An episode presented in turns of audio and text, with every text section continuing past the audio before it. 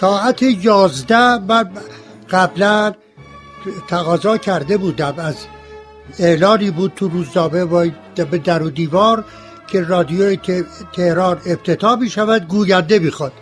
منم رفتم تقاضا کرده بعد آدرس داده بودن که فلان روز بیاید به باشگاه افسران.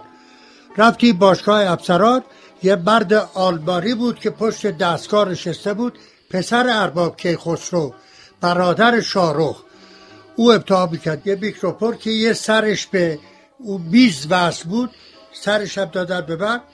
یه صفحه از مجله اطلاعات روزنامه اطلاعات من خوندم. وقتی خوندم این آقای آلباری پاشد اومد بار پایی کرد لب و دهن رو که برم من که آلباری نیست و اینجا واستا وقتی ایستادم بعد که اعلان شد گفت رضا سجادی اول